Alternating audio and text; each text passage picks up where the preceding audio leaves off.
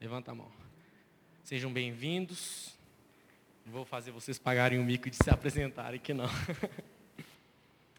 É, eu, trou eu, trouxe aqui uma palavra muito breve. Não, não tenho a intenção de mexer muito a cabeça de vocês. Mas ela pode ser transformadora se vocês estiverem abertos. E é isso que eu desejo. Amém? É, gostaria de Gostaria de começar. É... Amém. Amém.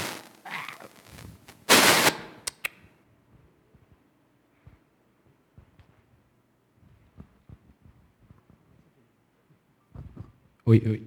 O inimigo está agindo. é, vamos começar orando? Mas Vamos orar aqui de uma forma diferente. Eu vou, vamos orar a palavra de Deus. Eu vou falar, vocês vão repetir, beleza? Salmo 139. Senhor, tu me sondaste e me conheces. Sonda-me, ó Deus, e conhece meu coração. Prova-me e conhece meus pensamentos e vê se há em mim algum caminho mau. E guia-me pelo caminho eterno. Amém. Deus, que está o teu servo, Pai, limitado, falho, que deseja transmitir a tua mensagem, abençoar a tua igreja. Me usa, Pai. Toca no coração de cada um aqui, Pai, que não seja as palavras do Daniel, mas as suas que o Senhor prepare cada coração, Deus, e que o Senhor se mova com liberdade neste lugar, Pai. Ó Deus, e na simplicidade da palavra que eu trouxe, Deus, que o Senhor possa, Deus, constranger, Pai, cada vida aqui. Ó Deus, e, e provocar mudança, Pai. Que eu te peço em nome de Jesus. Então, primeiro eu gostaria de fazer algumas perguntas para vocês. Quem se sentir a liberdade, levanta a mão para responder. Quem não se sentir, fica tranquilo. Muito simples. Quem aqui ama Jesus? Isso é fácil. Quem aqui crê que a sua palavra é a verdade? Estamos indo. Quem aqui crê que o seu sacrifício na cruz é suficiente para nos salvar? Legal. Quem aqui o ama com todas as forças, com todo o seu entendimento, mais do que tudo e todos, estaria disposto a morrer pelo Evangelho?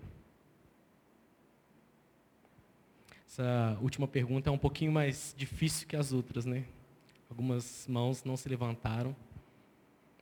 E para as pessoas que responderam no seu interior que sim, ou que levantaram a mão, eu digo uma coisa: será?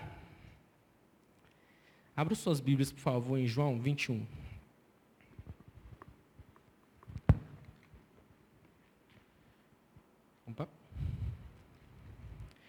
Quando Jesus ele ressuscitou, ele teve uma conversa muito interessante com Pedro.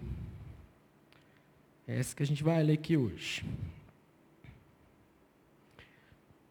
João 21, 15 a 17. E depois de terem jantado, disse João a Simão Pedro: Simão, filho de, João, de Jonas, ama-me ama mais do que estes? E ele respondeu, sim, Senhor, tu sabes que eu te amo. Disse-lhe, apacenta os meus cordeiros. Tornou a dizer a segunda vez, Simão, filho de Jonas, amas-me? Estou com dificuldade com essa palavra aqui. Disse-lhe, sim, Senhor, tu sabes que eu te amo. Apacenta as minhas ovelhas, respondeu. É, disse-lhe Jesus, né? Apacenta as minhas ovelhas. Disse-lhe terceira vez: Simão, filho de Jonas, amas-me? Simão respondeu triste por ter dito pela terceira vez. Disse-lhe: Senhor, tu sabes de tudo, tu sabes que eu te amo. Jesus disse: Apacenta as minhas ovelhas. Essa passagem é muito é, conhecida, né? Só que ela, o significado dela acaba se perdendo muito pela tradução em português. Né? Mas quem Assim, provavelmente muitos de vocês sabem que essas perguntas elas não são iguais. Né? Cada pergunta tem o seu significado, tem a sua característica própria.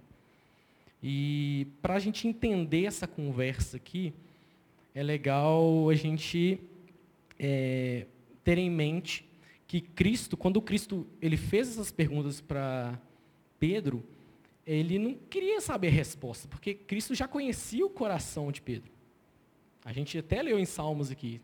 Ele é, ele é quem nos sonda, ele conhece o nosso coração, conhece os nossos pensamentos.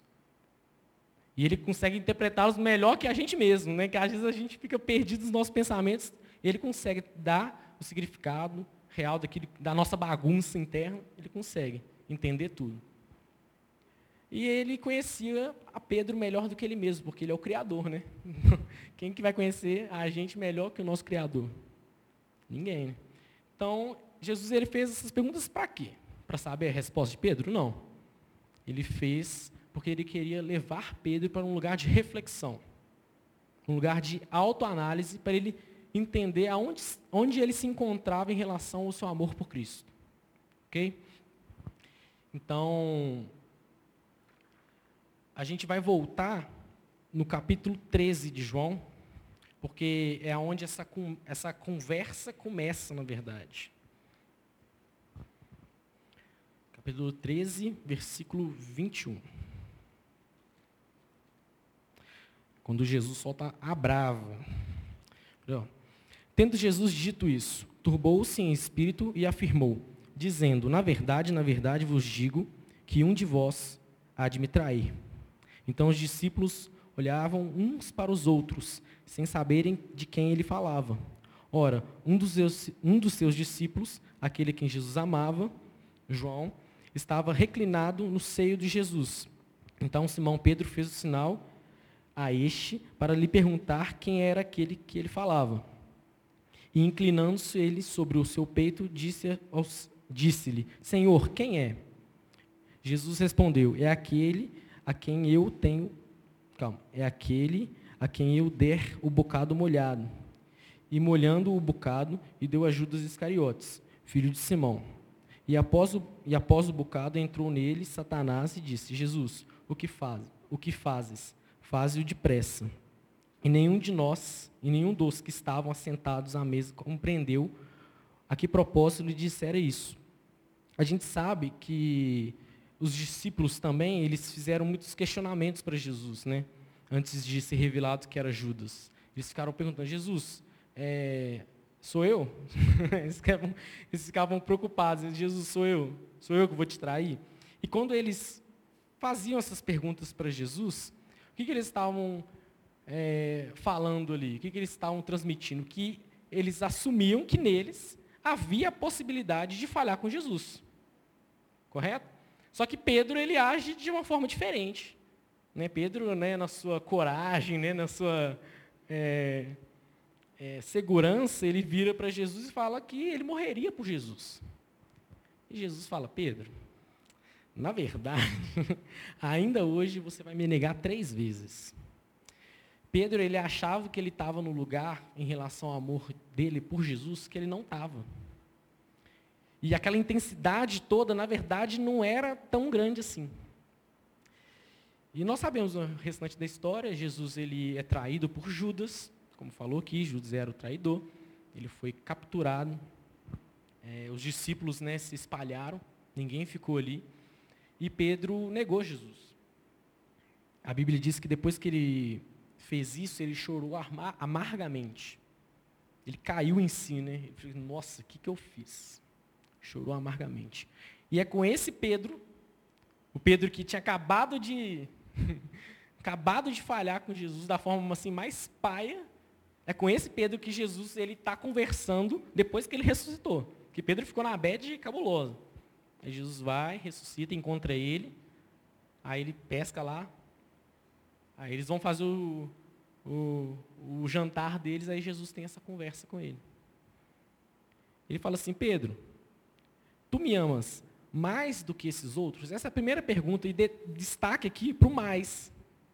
Porque Pedro achava que ele amava mais mesmo. Que todos os outros discípulos falaram, Jesus, sou eu que vou te trair. eles, eles assumiam, olha, eu sou falho, pode ser que eu, que eu caia mesmo. Pedro não. Pedro, pô, Jesus, eu vou morrer por você. Então destaque para esse mais aqui. E no original, né, original grego, a gente encontra no lugar da palavra amor, que esse papo aqui em português fica meio estranho, né? Porque, tipo, Jesus, Jesus pergunta para Pedro, Pedro, tu me amas? Pedro responde, te amo. Pedro, tu me amas? Te amo. fica estranho. Mas no original grego não é assim. Né? Ele vira e pergunta para Pedro, Pedro, tu me amas? Agapau, que é uma derivação de ágape, que significa o amor sacrificial, o amor que Cristo tem por nós, o amor perfeito. Pedro responde para ele, Senhor, eu te amo, filéu. Filéu é um amor fraternal, um amor de amigo, um amor de irmão. É quase como um, um Senhor, eu gosto de você.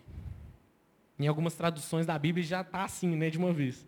Já está, Senhor, tu sabes que eu gosto de você. Jesus pergunta novamente, Pedro, tu me amas?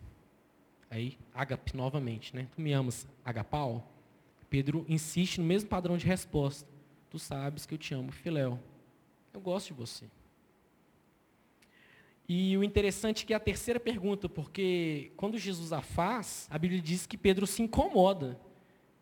Ele, tipo assim, então a terceira pergunta teve um algo a mais aqui. O que, que, acontece? Jesus ele chega para Pedro e pergunta, Pedro, tu me amas, filéu? E Pedro responde, tu sabes de todas as coisas. É mais ou menos assim, na tradução. Pedro, tu me amas? Senhor, tu sabes que eu gosto de você. Pedro, tu me amas? Senhor, tu sabes que eu gosto de você. Pedro, você gosta de mim? E aí Pedro ele assume aqui o, ele assume a falha dele. Ele, ele fala, cara, não tem como eu não tem como eu fugir disso aqui, desse papo. Senhor, tu sabes todas as coisas. Ele reconhece. Deus, o Senhor conhece meu coração. O Senhor conhece. O Senhor sabe até onde vai o meu amor por você. O Senhor sabe o amor que eu tenho para te oferecer. É isso aqui. É o que eu posso te oferecer no momento. É só isso. E assim, ele fica triste, né? Pedro, ele, a Bíblia diz que ele responde isso de uma forma triste. Então aquela confiança, né, ele se achava muito. Antigamente, ó, para trás ali, pô, eu responderia como? Eu te amo mais que todo mundo aqui. Mas agora que eu sei que eu sou falho, agora que eu sei que eu sou limitado, e eu sei que o Senhor conhece a minha limitação, eu reconheço isso. Só o Senhor sabe o quanto que eu te amo. E você? Aonde você se encontra em relação ao seu amor por Cristo? Pô, Dani, mas eu canto no louvor da igreja. Eu sou líder de cela. Você está falando aqui com um cara que está na igreja que há mais de 10 anos, pô. Sou líder no ministério tal, tal, tal. Vou no anda e ainda na juventude. Sabe o que isso significa? Significa nada. Significa nada. A Bíblia, olha isso aqui. Em Efésios, é, em Efésios não, perdão, é, em Apocalipse. Apocalipse 2, é, Deus ele fala sobre a igreja de Éfeso. E ele reconhece que era uma igreja muito produtiva. Então vamos imaginar aqui que Deus está falando sobre a IMC. Olha que, olha que legal seria ouvir Deus falando isso da nossa igreja. Eu sei as tuas obras e o seu trabalho e a sua paciência, e que não pode sofrer os maus, e puseste a prova os que dizem ser apóstolos, e o não são, e tu os achaste, as, achaste mentirosos, e sofreste, tem paciência, e trabalhaste pelo meu nome, e não se cansaste. cansaste. Eu detesto essas traduções, mas escolhi essa por um propósito. Tenho, porém, contra ti, aí que é a parte né, que é, importante. Ele fala assim, cara, eu estou vendo as suas obras, o seu trabalho, a sua paciência. Todos que falaram que eram apóstolos, vocês analisaram e descobriram quem não era. Então, sim, vocês se esforçaram, pregaram a minha palavra, perseveraram. Só que tenho, porém, contra ti que abandonaste o primeiro amor. Então, assim, imagina, Deus falar tudo isso da nossa igreja, pô, produtiva, conquistou, fez muitos eventos, pô, ganhou várias pessoas, mas no final ele fala, olha, vocês abandonaram o primeiro amor. Imagina o quão ruim seria ouvir isso. Então, assim, o, qual é o meu objetivo ao trazer essa palavra? É levá-los para o mesmo lugar de reflexão que Pedro estava. Levá-lo, levá-los a esse lugar de autoanálise. Para que vocês possam enxergar que o amor de Deus, o amor né, que vocês têm por Deus, ele pode aumentar. Em João, 1 João 3,18, fala assim: Filhinhos, não amemos de boca nem de palavras, mas em espírito, né, em verdade em ação. Espírito em verdade. Em verdade em ação. Atitude, gente. Atitude. Que tipo de atitude você pode ter para desenvolver o seu amor por Deus? Que tipo de atitude pode demonstrar o seu amor por Deus? Obediência em todos os sentidos da palavra. É assim que você mostra amor por Deus, obedecendo a Ele. Não é só deixar de fazer aquilo que não agrada a Deus, é fazer aquilo que agrada a Ele. É como o pastor Léo sempre fala, né? Que ele, ele não fica se perguntando o que, que eu não posso fazer. Não, não é isso. Senão você vai acabar entrando numa vida religiosa e isso vai te prender e você não vai viver de uma forma sincera com Deus. Você tem que se perguntar o que, que Deus espera que eu faça, o que, que eu tenho que fazer para fazer de bom aqui. É isso que eu tenho que buscar fazer. O que, que vai agradar o coração do Pai? É isso que eu vou fazer. O amor não é sentimento. Amor é escolha, amor é atitude. A Bíblia fala que ele nos amou primeiro. Por quê? Porque a gente fez alguma coisa para merecer? Claro que não. O que, que a gente fez, gente? Pelo amor de Deus. Se fosse depender da gente, a gente já estava no inferno há muito tempo. Ele escolheu nos amar. Foi uma decisão dele. E ele provou essa decisão. Ele, ele enviou seu filho para morrer no nosso lugar. E a gente, cara, a Bíblia fala que a gente era inimigo de Deus quando ele fez isso. Ele enviou seu filho. Na misericórdia dele, ele enviou o seu filho para perdoar os nossos pecados, para que a gente pudesse estar novamente na presença do Pai, porque os nossos pecados nos afastaram dele. Existe declaração maior de amor do que essa? Obediência, gente. Você fala que ama, mas se entrega aos seus pecados. Adora arrumar uma desculpa. Você fala que ama, mas não busca conhecer e viver os planos de Deus para você. Não é por aí. Ah, Deus, mas, ah, Deus, ah, Dani, mas nós somos pecadores, verdade. Nós somos pecadores tão falhos quanto Pedro. Mas isso nunca foi, nunca vai ser uma desculpa para a gente não se esforçar ao máximo para viver em santidade, para agradar a Deus. Nunca foi. Nós temos que carregar a nossa cruz. É o nosso chamado, a gente sabe disso. Renúncia, gente. Deus, Ele quer de nós santificação. Santificação não é perfeição, porque Ele sabe que a gente não dá conta disso. Então, o que é santificação? Santificação é, é progresso, é evolução. Então, que hoje você seja melhor que ontem, que amanhã você seja ainda melhor. É você buscar esse crescimento. Vai ter dias que você vai falhar, vai ter dias que você vai tropeçar. E, cara, normal, nós somos seres humanos, ele conhece. Mas o seu coração tem que estar sempre no vou me levantar e vou continuar me esforçando para agradar a Deus, para acertar e fazer aquilo que Ele espera que eu faça, porque nós temos um propósito aqui nessa terra. A gente está aqui à toa, não. A vida não se resume em crescer, formar na escola, passar na faculdade, passar no vestibular, fazer a faculdade, casar, envelhecer e ter filho. Não, não se resume a isso. Nós temos um propósito maior. Está relacionado a vidas, porque Deus ele é apaixonado por vidas e Ele quer te usar, agora que você conhece a Cristo, agora que você é, teve a revelação do amor de Cristo, Ele quer te usar para transmitir isso, gente. E o mundo está precisando. Muita gente precisando do amor de Cristo. As pessoas estão se matando. Aí. Busquem evolução. Amar cada dia mais. É isso que ele deseja. Sabe como essa conversa com Pedro termina? Vou ler para vocês. Jesus ele traz uma palavra de esperança para Pedro. E essa parte que eu, que eu gosto. Então, assim, é, o primeiro momento ali, né, Jesus ele faz aquelas perguntas, Pedro responde, Pedro triste, mas acaba assim.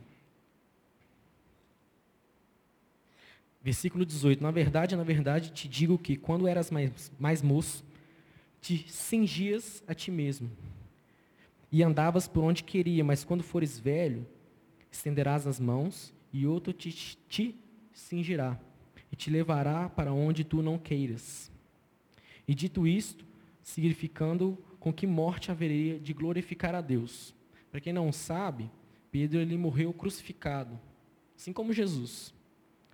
O que, que significa esse papo? Nossa, tipo, o cara era mais novo, ele cingia ele mesmo, ele andava para onde ele queria, e quando ele for mais velho vai ser diferente.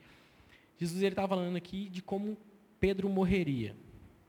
E quando ele fala isso, o que, que ele está dizendo? Pedro, agora você chegou no entendimento que eu queria. Que você não me ama tanto quanto você achava que amava. Mas eu estou te falando aqui uma palavra que vai te trazer esperança. Você vai chegar lá. Porque você vai morrer dessa forma. Então, você ainda não tem o amor para cumprir aquela promessa que você tinha me feito quando eu revelei quem ia me trair. Porque quando eu falei quem ia me trair, você virou para mim e falou: Eu morreria por você. Você não tinha um amor suficiente para isso. Mas você vai chegar lá. Então Cristo ele ele trouxe esperança para Pedro. E ele fala: até lá, até você cumprir essa promessa, cuide das minhas ovelhas. Faça o que eu te pedi para fazer. E é o que eu desafio vocês a fazer. Então, até que a gente tenha um amor aperfeiçoado a ponto de, de verdade, estar disposto a, a dar a vida por Cristo e pelo seu Evangelho, faça o que Ele nos pediu para fazer. E quando a gente, de fato, amar Ele com essa intensidade que a gente respondeu, ou que a gente acha que a gente tem, a gente vai produzir muito mais que a gente está produzindo. Quais são os seus frutos? A Bíblia fala que a, a árvore, a boa árvore, ela vai ser conhecida pelos seus bons frutos. Onde estão os seus frutos?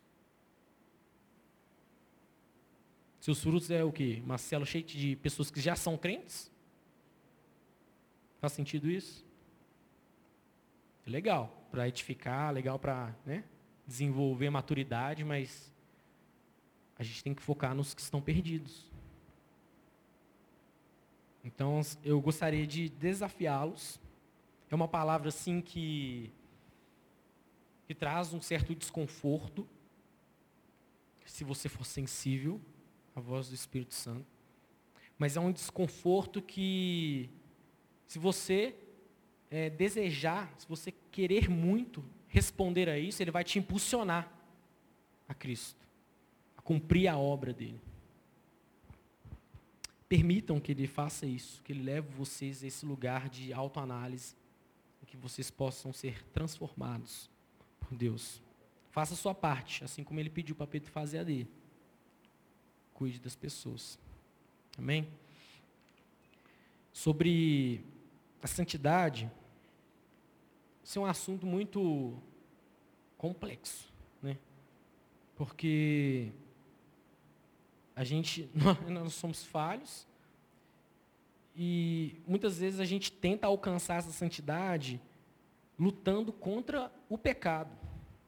Só que deixa eu explicar uma coisa para vocês. Carne não luta contra aquilo que tenta a carne, tá? A gente vence o pecado espiritualmente. A gente vence o pecado como? Como que a gente vence o pecado? Intimidade com Deus relacionamento. E quanto mais Cristo se revelar a você, mais você vai amá-lo, mais você vai buscar viver a palavra dele, e menos aquilo que agrada a carne vai, vai ser atrativo para você. Estão entendendo? Então, assim, ah, Dani, eu estou travado nisso aqui, Dani. Cara, busque intimidade com Deus, é a única forma. Pode demorar um tempinho? Vai demorar um tempinho. Mas santidade, evolução. Dia a dia, um pouquinho melhor. Eu já contei aqui da, da minha luta contra a pornografia. Teve momentos que eu quis desistir, gente. Chutar o balde. Eu falei assim, eu não tenho força para isso. Não tenho força para vencer isso. Já, já, queria, já quis chutar o balde há muito tempo já.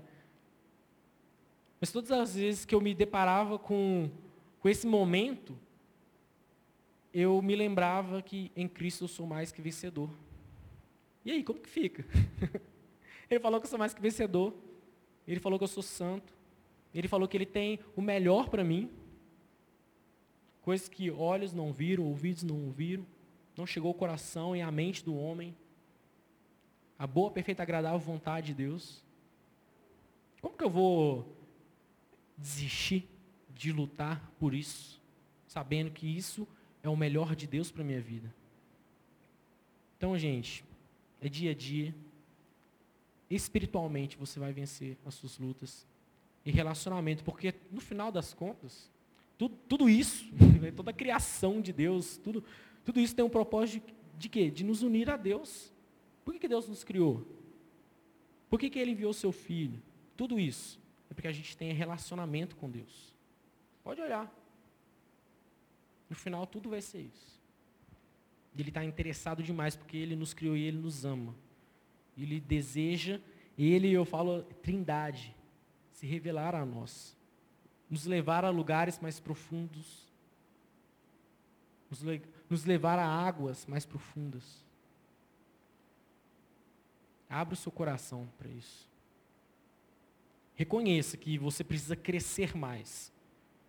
Porque aquele que, que acha que não precisa melhorar em nada, pô, já sou, já sou crente fera aqui, muitos anos de casa, sirvo em tantos lugares, você não vai crescer nunca.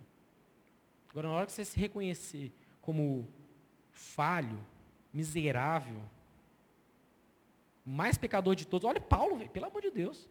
Paulo escreveu quase metade do Novo Testamento inteiro, se pá, até mais. E ele vira, ó, dentro dos pecadores, eu sou maior. Como assim, velho? E Paulo falou isso depois que ele já tinha convertido. Faz sentido? Ele fala, dentro dos pecadores, eu sou maior. Por quê? Porque ele reconhecia o tamanho do buraco que Deus tirou ele. E ele sabia que, que se, se não fosse Deus, se não fosse a graça de Deus, poxa, estaria perdido.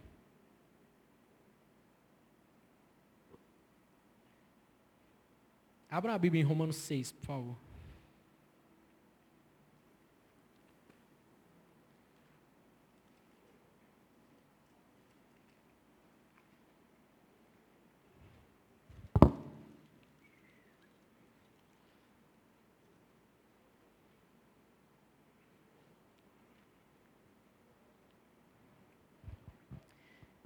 Diremos, pois? Permaneceremos no pecado para que a graça seja ainda mais abundante? De modo nenhum. Nós, os que morremos para o pecado, como poderíamos continuar vivendo nele? Ou não sabeis que todos que fomos batizados em Jesus fomos batizados na sua morte? De sorte que fomos sepultados com ele pelo batismo na morte, para que, como Cristo ressuscitou dos mortos pela glória do Pai, assim andemos nós também em novidade de vida. Gente, a graça não é uma desculpa para a gente sair vivendo a vida da forma que a gente quer, não. A graça é justamente para a gente buscar Cristo, para a gente se relacionar com Ele. Um pouco mais para frente aqui fala que aquele a quem você se entregar, esse será o seu Senhor e você será escravo dele. Você pode escolher ser escravo do pecado, dessa vida louca aí que você está vivendo, ou você pode escolher ser escravo de Cristo, da verdade, vai te levar à vida eterna. Isso é muito sério. A gente está falando aqui de consequências eternas. Quando chegar no dia do juízo, você não vai poder é, tentar convencer a Deus que você ama Ele. Não vai ter isso não. Deus, mas eu fiz tantas coisas por você. Eu fiz isso, fiz aquilo, liderei célula, Deus. Curei enfermos, libertei os endemoniados lá. E aí? Você não vai poder dar essa desculpa. Ele vai olhar para o seu coração, para a sua sinceridade. O lance aqui é a gente lutar com todas as nossas forças para vencer a religiosidade que existe em nós. Tudo aquilo que é automático em nós, gente, vamos fugir disso. Vamos fugir. Eu vi uma luta lá em casa todos os dias. Porque eu fui criado na igreja. Cheio de mania. Cheio de mania. Aí toda vez que eu identifico um traço de automatismo em mim, cara, eu fico, eu fico bolado. Eu disse, assim, Jesus, tem misericórdia de mim. Que eu estou fazendo isso aqui, mas meu coração está no lugar errado. Coloca meu coração no lugar certo. Onde está seu coração? Nossos corações, eles possam se voltar para Deus essa noite. Amém? Só isso que eu gostaria de falar. Vamos orar. Deus, o Senhor nos conhece, Pai. Conhece o nosso coração, os nossos pensamentos. O Senhor sabe onde nós estamos. O problema é que a gente não sabe, Pai. Muitas vezes. Nós precisamos do Senhor para nos mostrar e nos conduzir no caminho. Deus, e esse caminho ele é cheio de obstáculos, Deus, e nós não temos força para vencê-los, Pai. Não temos. Por mais forte que a gente acha que a gente seja. Nós dependemos de Ti, Pai, da Tua força. Deus nos, nos conduza, Pai, nesse caminho, nos enche com o Teu Espírito. Deus nos torne mais parecidos com Cristo, Pai. Deus, olha para nós, tudo aquilo que, todo caminho errado, oh Deus, tudo aquilo que há em nós que não te agrada, Pai, transforma isso, por favor. Ó oh Deus, tem misericórdia da gente. A tua palavra fala que o Senhor, Deus, não rejeita um coração quebrantado, um coração contrito. Oh Deus, que o Senhor possa encontrar aqui nessa igreja, Pai, das pessoas que tenham esse tipo de coração que te agrade, Pai. Pessoas segundo o teu coração, Pai. Deus nos dê sabedoria para a gente tomar boas escolhas no nosso dia a dia. E que nós possamos ser capazes, Deus, de responder ao teu chamado e obedecer o maior mandamento, que é amar a Ti acima de todas as coisas, Pai. De tudo e de todos. Acima dos nossos próprios sonhos, Deus. Acima das nossas prioridades, acima das pessoas que a gente ama. Que o Senhor tome o seu lugar de honra nas nossas vidas, no nosso coração. Ó Deus, e que o Senhor nos capacite, Deus, a amar o perdido. Ó Deus, traz esse amor em nós, Pai. Genuíno, não para fazer obras para aparecer para as pessoas, Deus. Porque isso para o Senhor não tem valor algum. Ó Deus, mas para ter atitudes que vão abençoar as pessoas e, e vão te glorificar, Pai. O Senhor vai olhar e vai ficar orgulhoso de nós o que nós queremos. Que o Senhor nos ajude nisso, Deus. Eu te peço em nome de Jesus.